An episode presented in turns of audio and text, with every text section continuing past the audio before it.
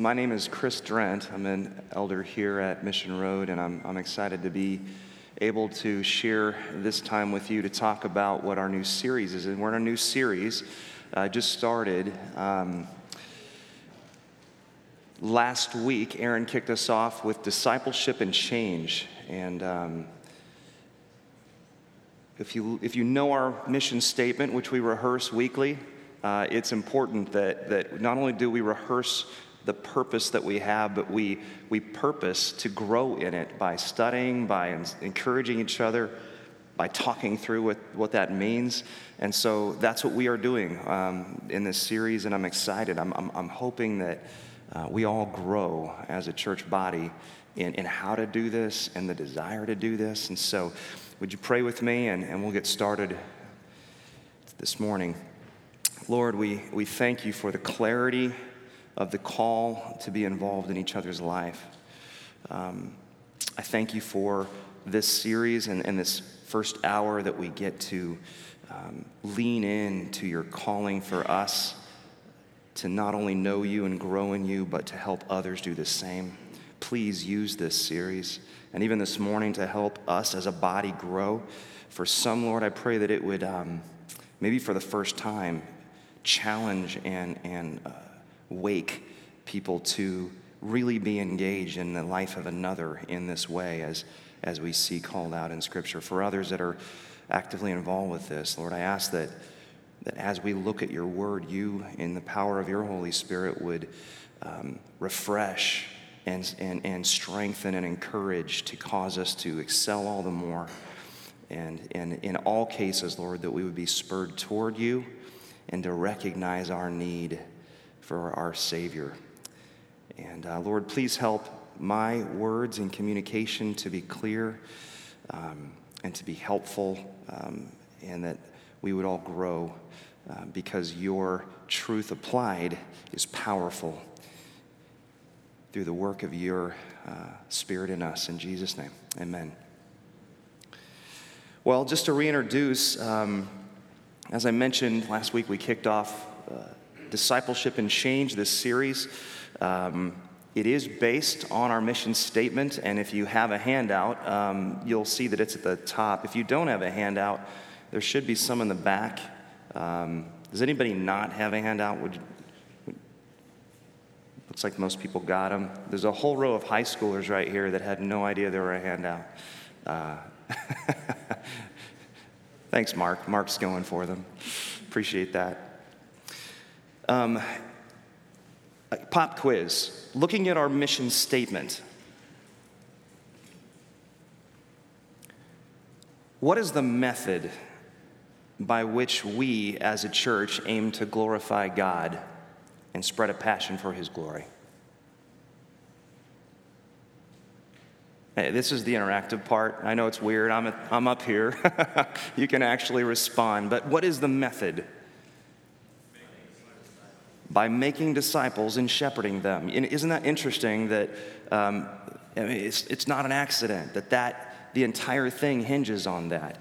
We, Mission Road Bible Church, the church body here, we exist to magnify God and spread a passion for His glory by. These are very well, carefully chosen words. Um, by making disciples and shepherding them Two, value Jesus Christ above all else in every dimension of life as regulated by the Word of God. What this is a call to is to remember that we as a church body are to be influencing, having an effort, working toward glorifying God by doing this as a church body because we believe we, this is instructed by the Word of God. And so we wish to build up that purpose today. That's the primary focus of this series. Um, as Aaron kicked us off last week, uh, I'll just do a quick recap because I'm going to just build on what he said, keep saying the same thing, and build a little bit more on what he said. Uh, we looked on what is a uh, disciple in general. Uh, we learned that that's a follower and not just a, a learner and a pupil, but someone who's specifically identified by their master. We as Christians are followers of Christ, and we are identified by our master. It shapes who we are, it identifies who we are. Uh, Aaron brought up that there are two types of discipleship that happen here at Mission Road, uh, generally speaking. There's corporate discipleship and individual discipleship. I had in my notes and a takeaway that I had, I'll share, um, that both are needed, and we shouldn't neglect one for the other. We should celebrate, we should support, we should get behind both of those. Um, in corporate worship, it's what we do this morning, a lot of. Uh, we do it another times of the week sometimes, but Sunday mornings, it's the preaching, it's the teaching, it's the singing and, and teaching and encouraging each other, um, practicing what Jesus prescribed for rescuing and restoring people that are wandering off from this body in Matthew 18. It's, it's remembering and celebrating Christ together, the gospel and communion. We're celebrating that in baptism and and, and these are things that we do together, corporately. And, and that's a form of discipleship that I hope you're actively engaged in, praying um, along with, getting behind, supporting. But then there's the individual discipleship, which is the focus of this particular series, and what we're trying to lean into and get practical with by both highlighting what Scripture instructs and then drawing that into the so what. Um,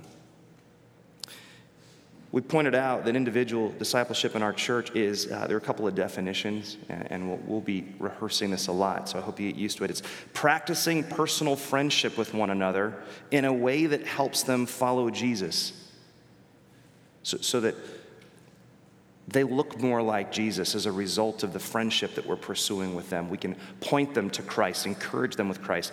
They're intentional relationships, building intentional relationships for that purpose. Now, that's a looser definition than I think some people have when they first think of discipleship, or maybe they've heard of it in a different context. Um, or maybe it's, it's uh, exactly what you've seen in the past and done and, and experienced. But we want us all to be on the same page so that we're not too narrow in what we think discipleship is, or that we don't water down too much. This is an intentional thing. So we, we have the intention of having these relationships, engage in these relationships with one another for the sake of doing spiritual good, uh, for sanctifying change. Um, Aaron also touched on the fact that what is involved is more than knowledge, and I think that's important, particularly this morning as we lean further into who's going to be doing this, what are the things that we're trying to do. Guys, this is not just teaching of knowledge like, like in a classroom. Um, it's more than growing in knowledge and passing it on, it reaches into our lifestyle, our ethics, our attitudes, our motives, our goals. To be more like Christ is not to just know more about Him, but it's to, to live like Him, right? And if I'm going to help somebody do that, I've got to be passionate about who Christ is, who Jesus as a, as a man, how He walked, how He modeled that. And I wish to to grow in that, and if I'm purposing to grow in that, to help others do that as well. And that's more than just knowing about Him, right? And how, how amazing is that? Uh, that we can, by God's grace, engage each other to do that. So, what does it matter? He left us with a couple of points. One of them is a matter of obedience. Scripture says we should be doing this, the God's word gives instruction to do this. And it has a lot to do with the identity that we have in, in the church body. We are part of the church body. So we're going to expound and build on a few of these points by talking about it. You'll see in your handout who is called to disciple. Uh, let's get a let's use scripture to inform our thinking about whether or not I'm thinking rightly about who's really called to do this and, and what that looks like. And then we'll hit on some prerequisites. I'd like to dispel in our hearts any limitations, artificial limitations that we're putting on ourselves or our church for discipling each other, for being involved in this way, all right? Now, I've been challenged by this. I've been working through scripture and passages um, for a while on this. We, as, as, an elder team, have been working on through these, and, and uh, we've been through some training. And the number, number of us have been through uh, some biblical counseling training that is essentially discipleship. Um, and every time I go through, I'm encouraged and challenged. So I, I pray this is the same, same effect this morning. This morning, what, I'm going to ask you a couple of questions. When you think of someone who um, models living for Christ, um, growing in Christ, when you think of someone who disciples people to grow in maturity in Christ, someone who bears burdens with each other, who stops to listen about what's going on in people's lives and, and offer counsel that is intended to show what God says about that. When you think of someone like that, who comes to mind? Um, I don't want you to speak. That's, this is not the respond part. Um, do you have faces and names that come to mind? I hope you do. Particularly if you've been around this church body for a while, I hope you recognize that we have people in this church that are gifted at this, but they're also just being obedient. They've grown in this. And um, I pray that you've either seen it and been encouraged by it, or you've been the direct recipient of that. Um, here's the next question I have Do you put yourself in that category? Um, would others put you in this category? Um, this is where the challenging part comes in my heart, and I want to encourage you with. Um, but if you would put yourself in that category humbly, I mean, I hope our time this morning does spur you on and remind you and give you some practical things. I hope this whole series does that. Um, if you would not put that, put yourself in that category, my prayer is that you'd be encouraged, spurred on to grow in the pursuit of learning how to do this because we're we're called to it and, and we're capable of it in, in, in the grace of, of, of, Christ. But perhaps you're someone who would say, Well, yes, I, I do that and I know how to do that. But you know, come to think of it, now that we're on the topic, it's, it's been a little while, or honestly, I don't do that much and I wish I could grow. Please be praying during the week, be praying in between and engaging these Sunday morning times as we fellowship in this that the Lord would, would, would help you and encourage you and, and, and spur you on. Um, here is something I'd like some, some interaction about. Um, here's my, my question that I saw speaking back as I, as I was praying through some of these passages we're going to look at. Um, what keeps Christians from discipling? What keeps Christians from engaging in intentional friendships whether that's in a formal way or an informal way, so that we can do spiritual good. We can point people to Christ more. We can have that reciprocating encouragement in, the, in, in our salvation in the gospel. Uh, what keeps us from doing that, or Christians in general? What are some of the things that you have recognized either in your own life or in others that, that maybe limit us in doing that? Any ideas? Perception of busyness. Dr. Obi's even giving us a little bit of, a, of, a, of an on ramp there. Not only are we busy, but we just perceive that we're busy, and that's absolutely true. Um, we are all so busy. That's true. What, what other excuses or reasons might we have? Kind of along that same line, just selfishness. Selfishness? Yeah, you know what? I've got a lot of things about me today, and I just can't step outside that world right now. Kind of all consumed by it um, heavy things going on right now, busy. Yeah. Okay? Feeling you don't have enough in common with that other person. And I see the person, I could probably do something, but I just don't connect. Okay? That could be it. Pride. Pride. Wow, that actually speaks into a lot of the reasons as well. Um, but that is true. Pride is, is at the heart of some of the self preservation, the, even some of the selfishness. Good. Any others that come to mind? Priorities. Okay. What's that? Age. Hmm. Sometimes age could be the reason. A big gap there, or maybe I'm too young to do this.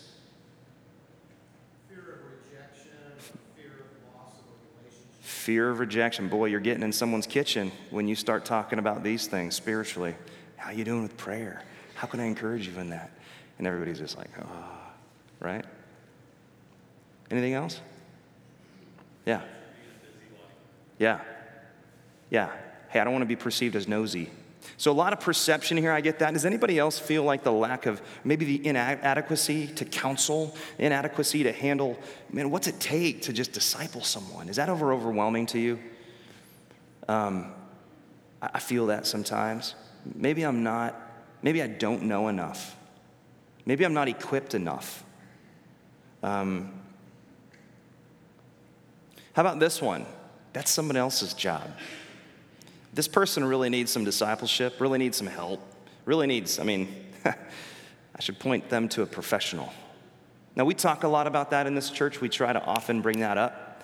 But, guys, it's, it's still in our hearts. I, I, still see tendencies in my heart and other people's hearts. That's a little bit different for me because it, I'm an elder now, and so I can't really pass the buck quite as easy um,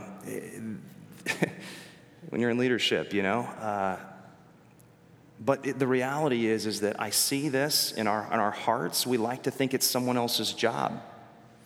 Um, leave it to someone more competent, more capable, more trained. Uh, there are counselors for that. There are pastors for that. Pastor Rick, he, he disciples everybody in our church, right?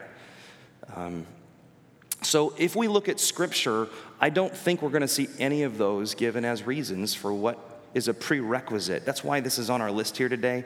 Who is called to counsel and what are the prerequisites? It's, it's to dispel myths and, and uphold what is really there. Can we just turn to a couple of passages briefly? Um, this is a topical study. We're looking at, if you looked at all of Scripture, uh, what would it say about who's to be doing this? Uh, could you open to Romans 15? There, there are a bunch of these. Uh, but if we look at Romans 15, verse 14. Um, actually, I'm going to back up to verse 13. And we'll walk through a, a couple of these. These are, these are familiar passages. I like using those because we all go, oh, yeah, I know that. And then we go, oh, we're looking at this. I, I uh, you're right. I should know this. Uh, I like the reminders. Uh, verse 14 is what we're zeroing in on, but I'll back up to 13 for a little bit of context. It says, Now may the God of hope fill you with all joy and peace in believing that you will abound in hope by the power of the Holy Spirit. And then here's verse 14. And concerning you, my brethren, I myself am convinced that you yourselves are full of goodness, filled with all knowledge, and able to admonish one another admonish. Um, that's an act of correcting someone's thinking and action to be more like Christ. In this case, uh, this is a very discipleship like action. Um, look at the progression. It, it's in believing, God fills them with joy and peace so that they will abound in hope, and the Holy Spirit produces in them, with His power, this, this hope. And because of that power that God is at work in the church in Rome, Paul is confident that these people are knowledgeable and they're able to admonish one another. Who's he talking to? Is he talking to just professional disciplers or an upper tier of Christianity uh, that people have attained in maturity? Is he talking to just the elders of this church in Rome? You know, in the context, he is, he is laying out what the whole church should be engaged in. And I find that instructive. It's, again, not a new revelation to most of us, but it's a great reminder that there's no particular role or tier or maturity that that's really standard, uh, a standard for. Um, we see another one in 1 uh, Thessalonians 5. This is a, a common one. Let's, let's look at 1 Thessalonians 5 14 and 15. Uh, we, I, am reminded in this often. Uh, in, in counseling or in, in interacting with people, uh, it's a good instructive one. And it, it, it basically says, to do a lot of the things that we do when we're trying to do spiritual good in a relationship. 1 Thessalonians 5 14 and 15. We urge you, brethren. Brethren, we'll have to ask who that is in a moment. Admonish the unruly, encourage the faint hearted, help the weak, be patient with everyone. Actually, if you keep going, see that no one repays another with evil for evil, but always seek after that which is good for one another and for all people. That, that's a lot of instruction right there. And that sounds like our very definition of having a relationship with someone and being able to correct, to encourage, to help, to come alongside this is, this is counseling, this is discipleship, this is burdening with someone. So the question is who is the brethren? And I think not only in the context of the, of the letter to this church would you find it's the entire church body who are believers and who are a part, a member, if you will, of the church. But you'll even back up a few verses and see that he just got done instructing everybody that, by the way, you should really appreciate those leaders and the pastoral people in, in your life. And uh, so, in other words, this isn't just them, this is all of the body, this is all of us. And we're called to this. There are many others. I'll just give you a few. If you're taking notes, you can write down Hebrews 3 12 through 14, who says, Take care, brethren, that there not be in any one of you an unbelieving heart that falls away from the living God, but encourage one another day after day, as long as it's still called today, so that none of you will be hardened by the deceitfulness of sin. That's, that's not just a person, this is not just you, even. This is the call we're obedient to follow this, which is to do this. You're sitting in a pew, look next to you. Worry about that person, that woman, that man, that child. You're called to this. And you know what? This is, this is, um, this is what we mean by discipleship. That's an element of that. There's, an, there's more in Hebrews 10, 24 through 25. Let us consider how to stimulate one another to love and good deeds, not forsaking our own assembling together, as is a habit of some, but encouraging one another, and all the more as you see the day drawing near. One another. Do you remember last week, Aaron mentioned the one another's, and we use this as a shorthand. The one another's. Shorthand for all of these, these times where scripture says this is what you do with one another not just me to other people but them to me. And guys that's part of discipleship that we're calling us to. The friendship is two ways. One another's. Um, we find so many of those. Love one another admonish one another encourage one another confess sins to one another um, this is what we're called to and Aaron landed us last week squarely on this is an obedience factor. If you're a Christian, you should be doing this. Um, there are a few other favorites. Colossians 3:15. I'm just going to mention um, that one briefly because it's very similar.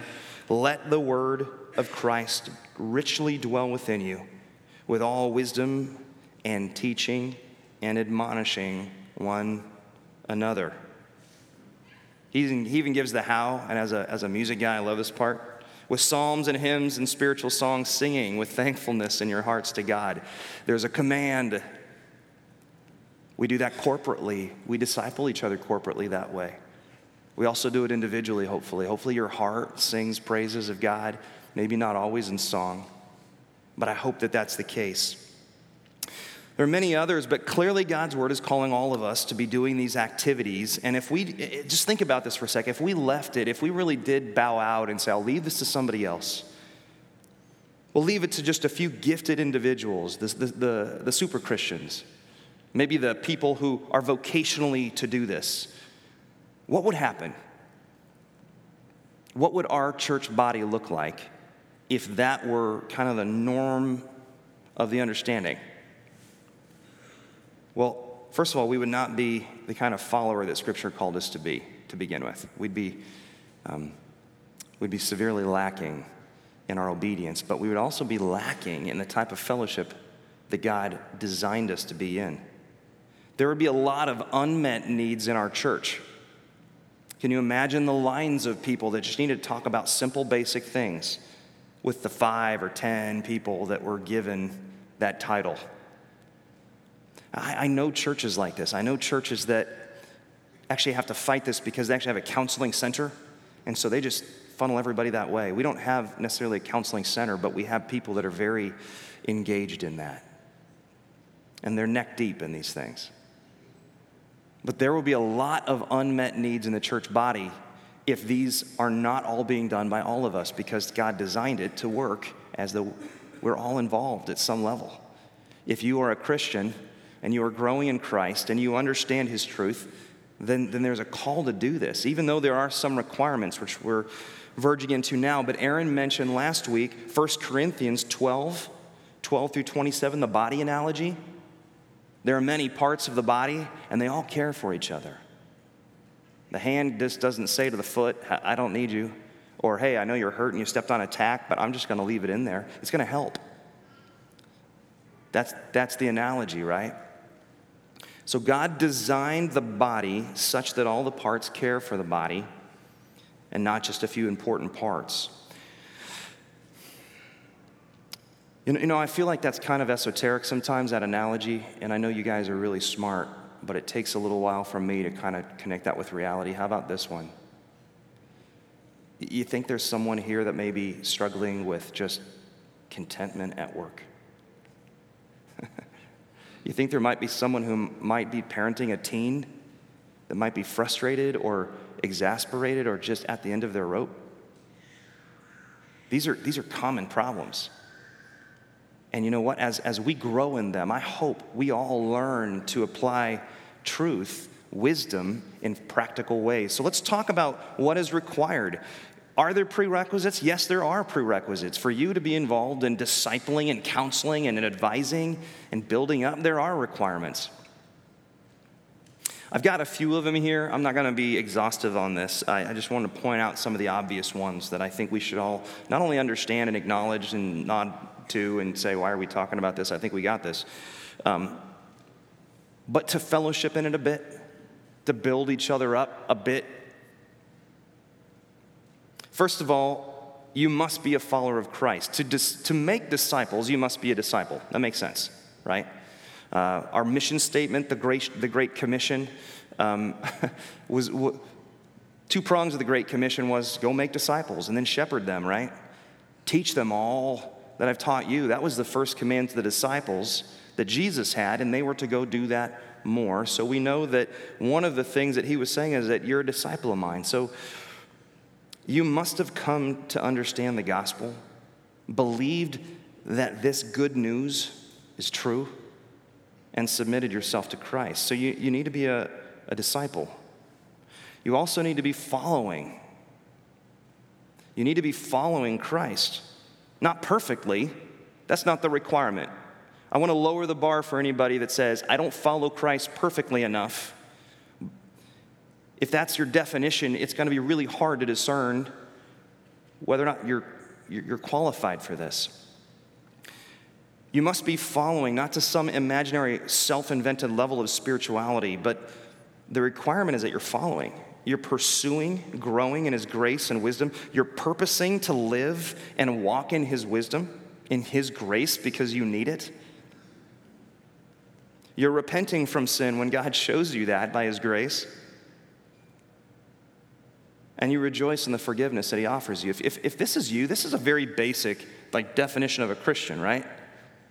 But if you are a disciple and you're following him, that's the first primary requirement to be able to make disciples.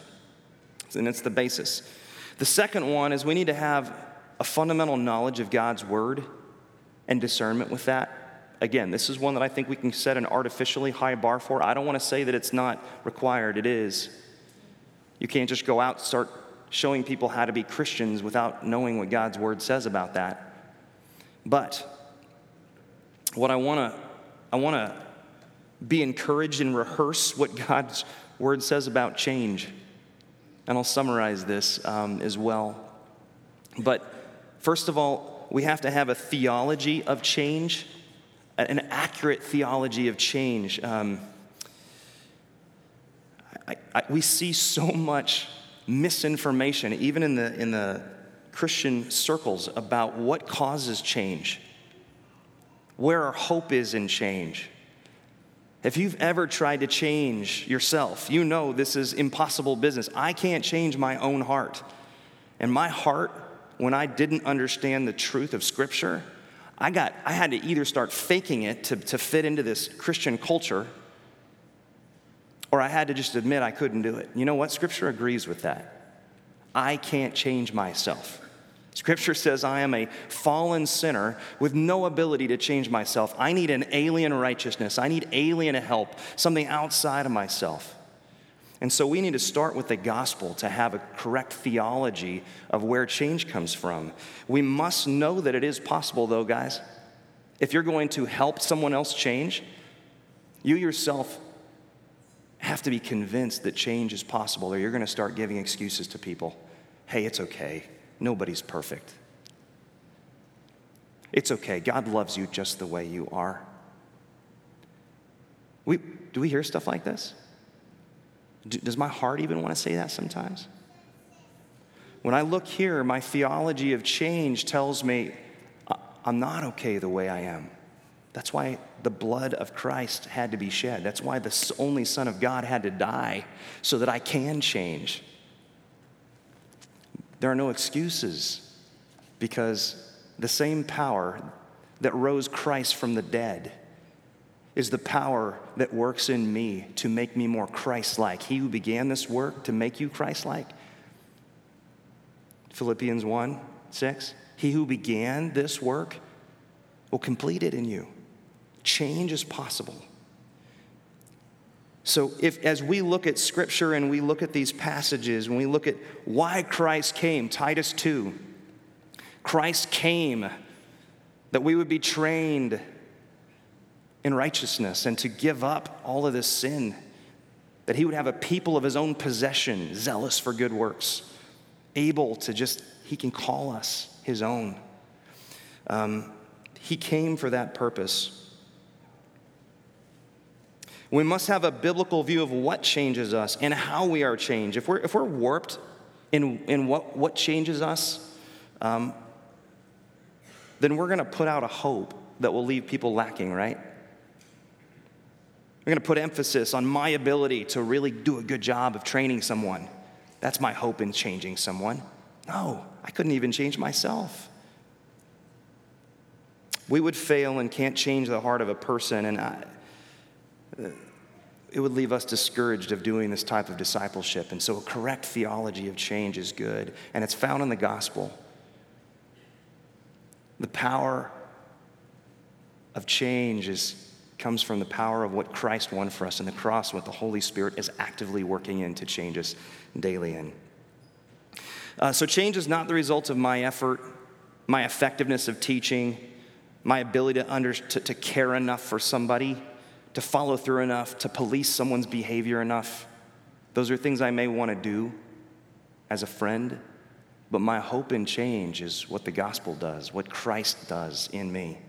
My hope for change is not even that I, if I need to change something, have, have you guys ever sat under a sermon exactly about what you need to change about and say, Good, I know the right thing, and walk away and then wonder why you don't change?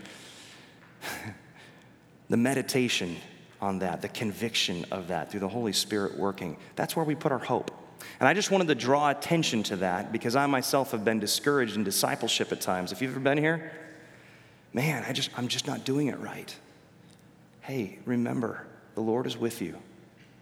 Humble yourself before Him. Pray, seek truth, and apply truth. And our hope for my change is in Christ and His effectiveness. And my hope for your change is in the same.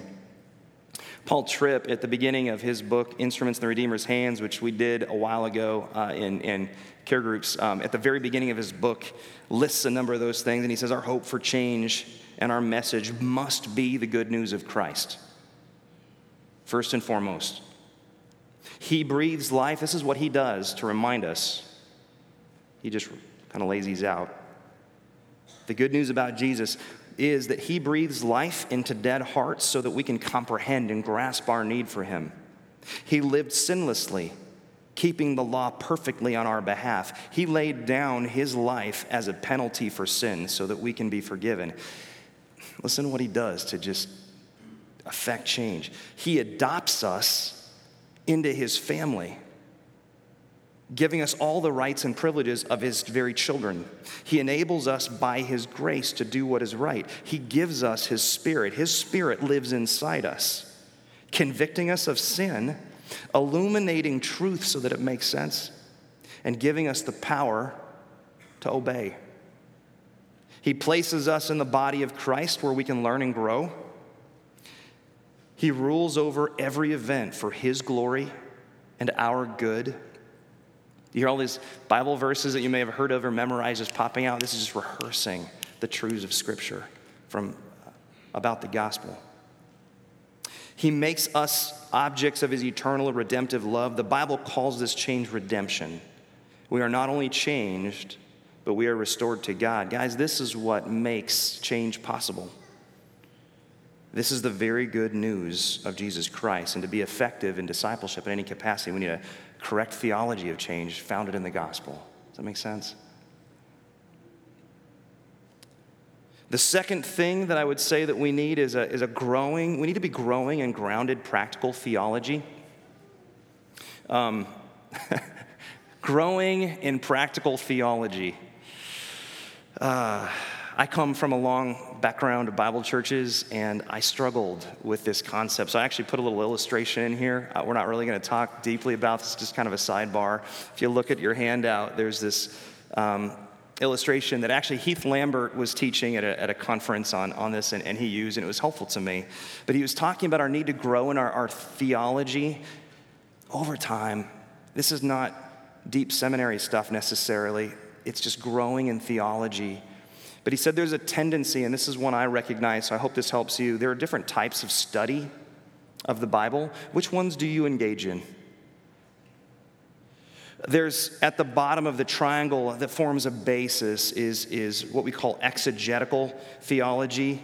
These are going to be some terms just to kind of give us some categories to speak in. And some people gravitate towards certain areas or another, and it's important to be well rounded in this. And so I just want to bring it up. Exegetical theology this is a study of the words and phrases of Scripture to understand what they mean. This is what did the author intend for this to mean? It forms a basis for just understanding, the, again, what the author meant.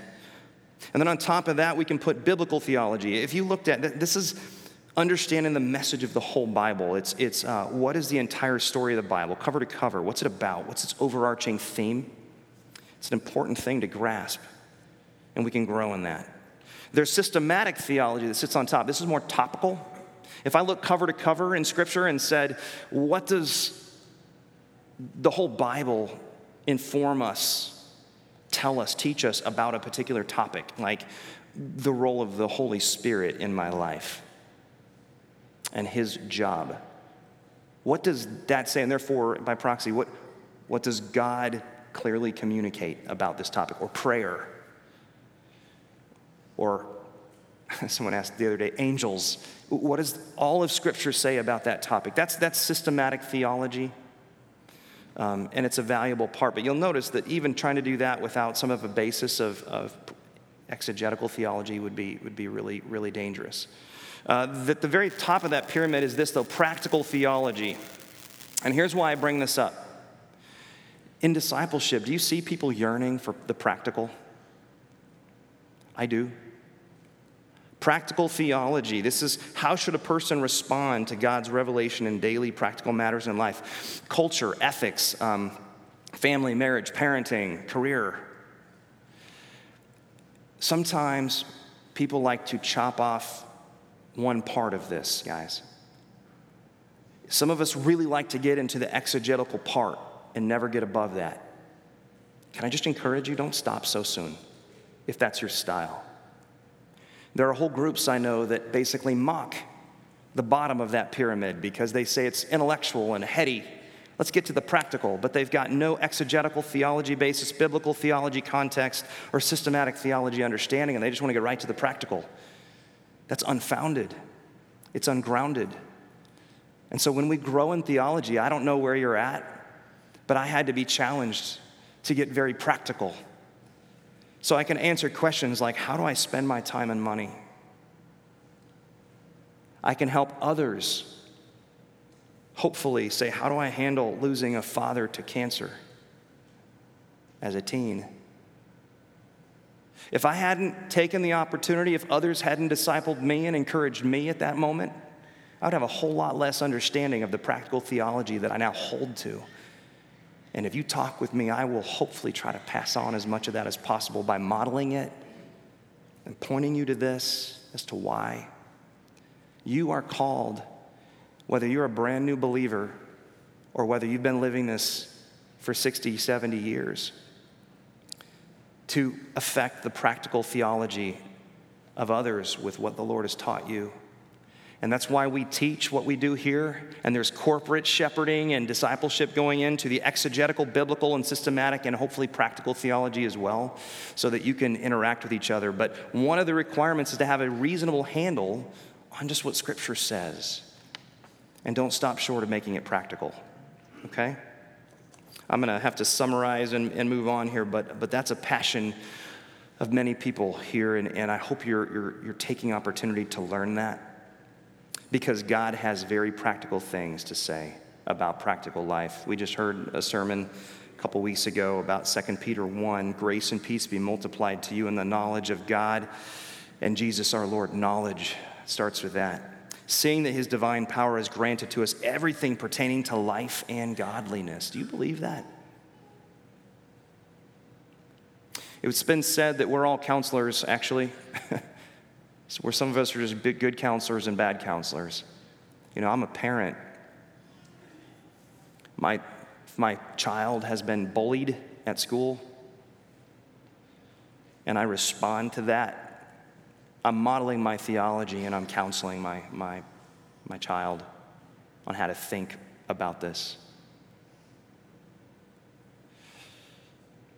If you are standing in the hall and someone says, "Hey, how you doing?" and you go, "Man, doing okay. How are you doing?" and they go, "I'm fine." I know, no, really, how you doing? And they say, "Man, you know, work is just terrible right now. I've got this coworker. I've got this coworker that just is making my life miserable." Are you ready with practical theology to encourage, challenge how they're thinking about that person? Do you, do you commiserate? Because you're counseling at that moment. Did you know that? Oh, I got the same thing. That's terrible. Man, hate that guy. There's Christ likeness, right? That's our, that's our human side, though, right? Wouldn't it be amazing if our whole church body was just growing because it's spreading? Oh, there's the verse that challenged me on that.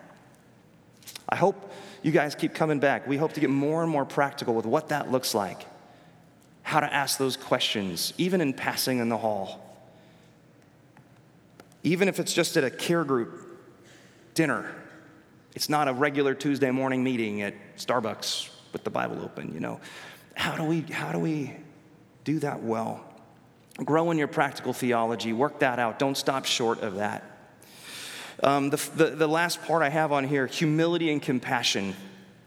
Over and over, when we look at the one another's in Scripture, we see this requirement because we are a bunch of sinners saved by grace that is not ours primarily first. It's Christ, and we are growing in it, right?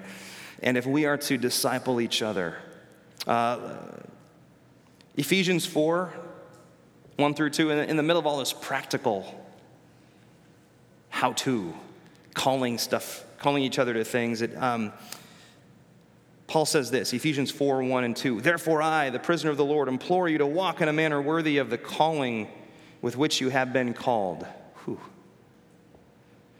How? With all humility and gentleness, with patience, showing tolerance for one another in love, being diligent to preserve the unity of the Spirit in the bond of peace. As we interact with each other, brothers, sisters, we're to preserve the unity and peace in Christ. We're to be completely humble and gentle, patient, bearing with one another in love. Um, 1 Peter 3, uh, I'm, I'm, skipping around here, but if you want to write these down for growing in this later, I was, I was just reminded again. Uh, Peter, at the end of his instruction um, in verse 8, uh, 1 Peter chapter 3, how, he's talking about how to live godly lives. He reminds us of needing these qualities as we engage and interact. It says, to sum up, all of you be harmonious sympathetic, brotherly, kind hearted, humble in spirit. And he goes on and on and on. There are all these peppered.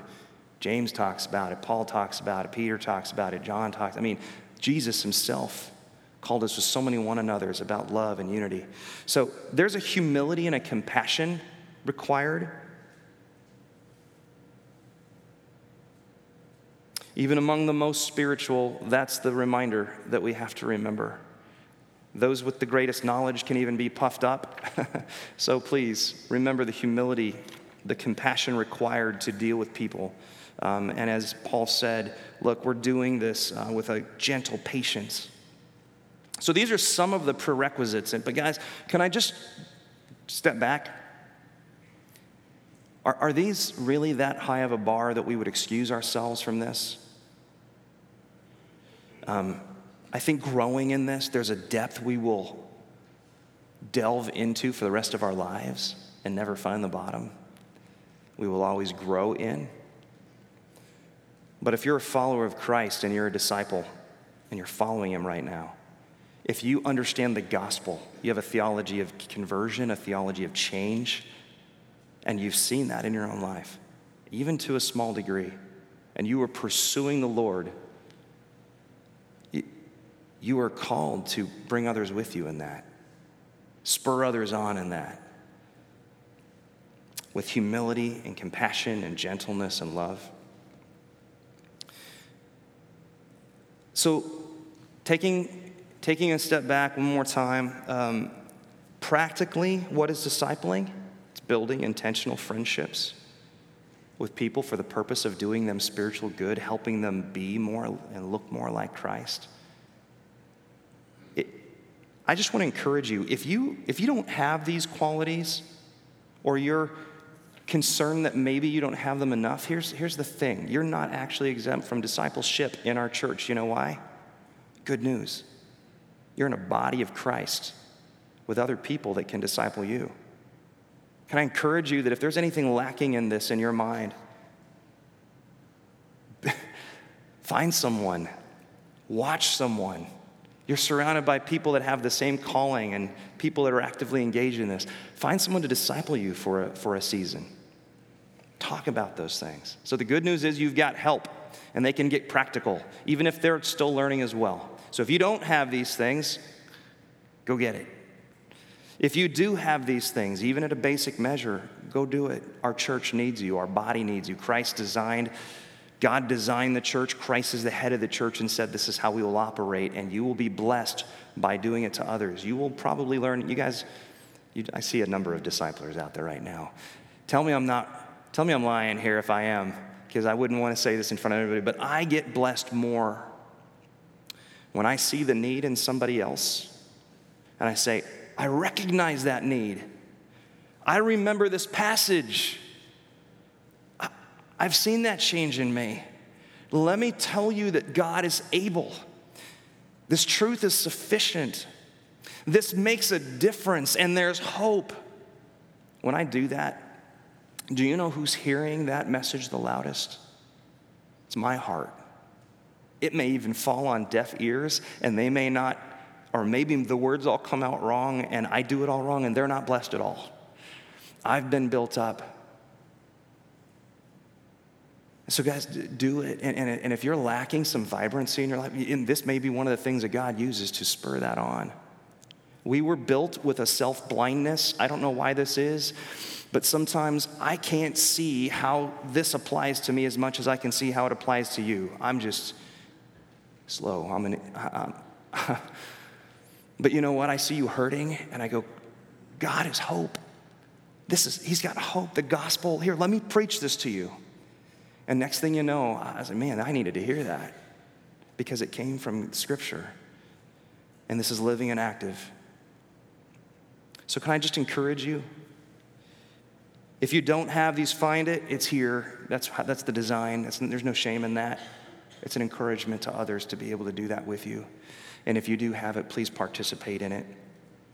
It's building intentional friendships for these. Hey, if I were to just kind of say what are the things that go on, I'm just going to say it again. The things that happen is that, first of all, your, your job is to model for someone what you're growing in spiritually. It doesn't mean that you've attained it necessarily hey, you know what I was encouraged about this morning because I needed it, because I need this. Here, model it. Here's how I am parenting. Here's how I'm going to work. By, by the way, my full time job, I'm a small business owner, I'm a CEO of a technology company. I need practical theology that says, what does Scripture say about leading in a very intellectual, godless world. I'd love to fellowship with any of you about that. Um, because I need the encouragement as much, but that's why the body is here. So we model it. When I learn that, I hope I will model that. Number two, talking with others about how they are living. Guys, if I'm having a relationship with you and I'm hearing about your workplace, I'm hearing about that, guess what? I'm talking with you and I'm learning about what you're challenged with. And if I see something that is not in line with Scripture, this is not a judgmental moment of, here, come here, whack. This is an opportunity for you to find joy in Christ. Listening to others so that they can grow in Christ likeness and be able to interact and point them. Living life in fellowship. Point them to Christ. Live in fellowship in Christ with them in a life that glorifies God. it, is counseling and advising people in the hard times. This can happen in casual meeting times. This can happen in formal meeting times. This can happen in passing Sunday morning. In a few weeks, we'll talk about hey, what are some examples of questions that you can just ask people when they're walking by that might spur on a conversation? You know why? It's not a formula, it's a relationship, but you know what? You can go in intentional. You can show up here at church and before church and after church and between these services, do as much discipleship as some people do in a year. If you're really intentional, you can do that. I've been affected by that. I hope our halls are marked with that.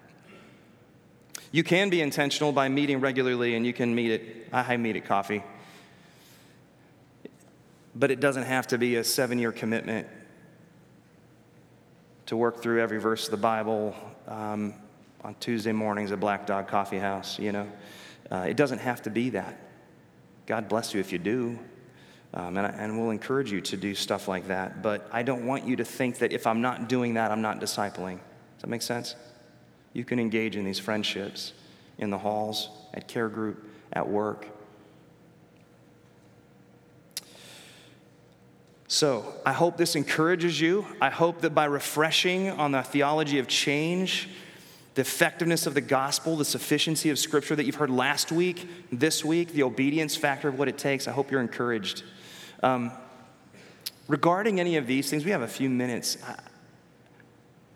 I wonder, I wonder if anybody has any other challenges related to who is called to do this and, and what are the prerequisites. Do you guys have any questions about those or um, thoughts about that in our church that would be edifying to talk through?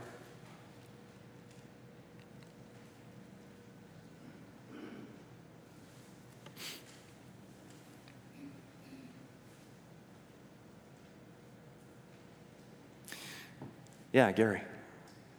Chris, can you draw the line? Because I think sometimes between evangelism and discipleship, there's that gray area where we don't know the birth, but we should be, except at least as a prerequisite that the person at least claims to have a relationship with Christ. Yeah. Yeah, the question is how do we draw the line when we're kind of in that between evangelism and discipleship and, and, and we don't know whether a person is a believer. And, and that may sound surprising to some people, but the reality is there are a lot of people that live in the Christian world and in the, even in the church and sit in pews like this, and even in our church that may say the same things, but they don't really know Jesus. They just know about him. They haven't really submitted to the gospel, they're just listening to it. Um, and then how do we know the difference and what does that matter? You know, let me, I don't know if I re- restated that right, Gary, is that right? Okay.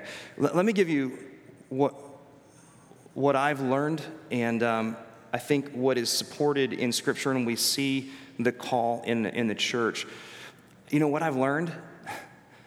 I've learned there's not a lot of difference. If a person claims Christ, I have opportunity this week to go counsel some a couple that is in my family that is in crisis they're married. I don't know that they know Christ. Their life does not model it at all. But you know what? They claim Christ. Yes, I'm a Christian. Yes, I believe the gospel. They probably couldn't quote it to me. I don't know that. Uh, I'm, I'm, I'm going to go see, but I'm praying for them. How do I walk in there? Guys, I know that it requires conversion. I know that the Holy Spirit has got to indwell these people to do the change. This is drastic, drastic change that needs to happen freedom from deep depression, histories of abuse. They need Christ, they need the Holy Spirit. I don't know that they have that, but you know what I do? They at least claim Christ. So I walk in and I preach the gospel. I remind them of their theology of change. There is hope for change, it's found in Christ. He, he paid for it. He won for you all of the blessings in heaven that is required for this change. Let me show you some of those. You know what? I'm a believer and I need to hear that. If you're a believer and you already know Christ, you wouldn't be offended to hear that, would you? So I, I rehearse the power of the gospel for salvation and for conversion to myself with passion because I've been affected by that. And if they don't know God, they quickly want Him, I hope. I hope that's winsome. And if they do know God, they're built up and reminded to follow Him because they've fallen away and they are not living in a way they should. So I've kind of given up trying to discern. The Lord knows where they're at. But I do see if their life's not modeling that, I call them to repentance and I tell them all Christians need to repent when there is sin identified and, and the graciousness of God illuminates truth in our heart to show us how to do that. That's the power of what we're doing here, even if we are saved, right? So it's counseling with truth, putting hope in the right things. Um, does that help? Okay, good. Yeah, Jerry.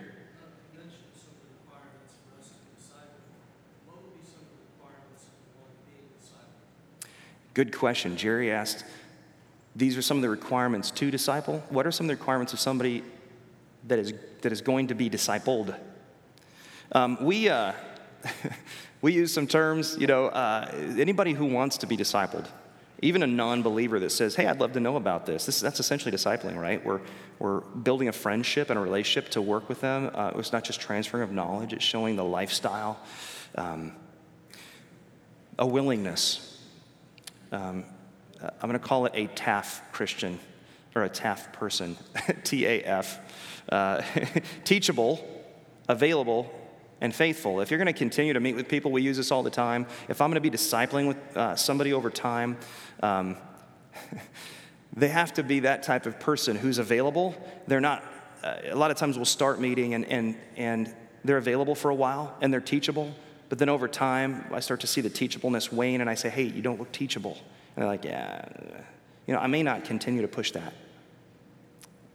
You know, if they're not hungry for it, there comes a point I can only storm the castle for so long.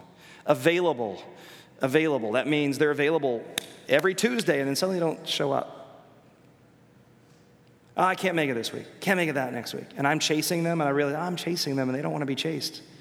You know, eventually I just kind of say, okay, I, you know, I need, I need you to be available. And then the last one is faithful.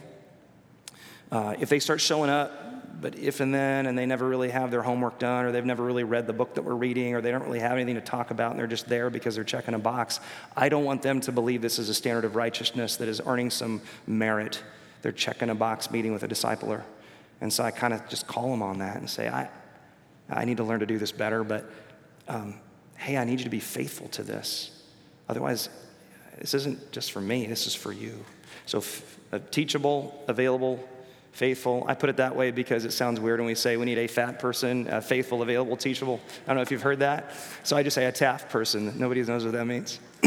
Those are some of the requirements uh, practically. Guys, and if you want more about this, uh, Dever's book, Mark Dever's book um, called Discipleship or Discipling, I, forget, I think it's Discipleship. Uh, it's a great book. It lowers the bar for how to do this, it makes it simple. It's a lot of what we're talking about here, and it's encouraging and challenging at the same time.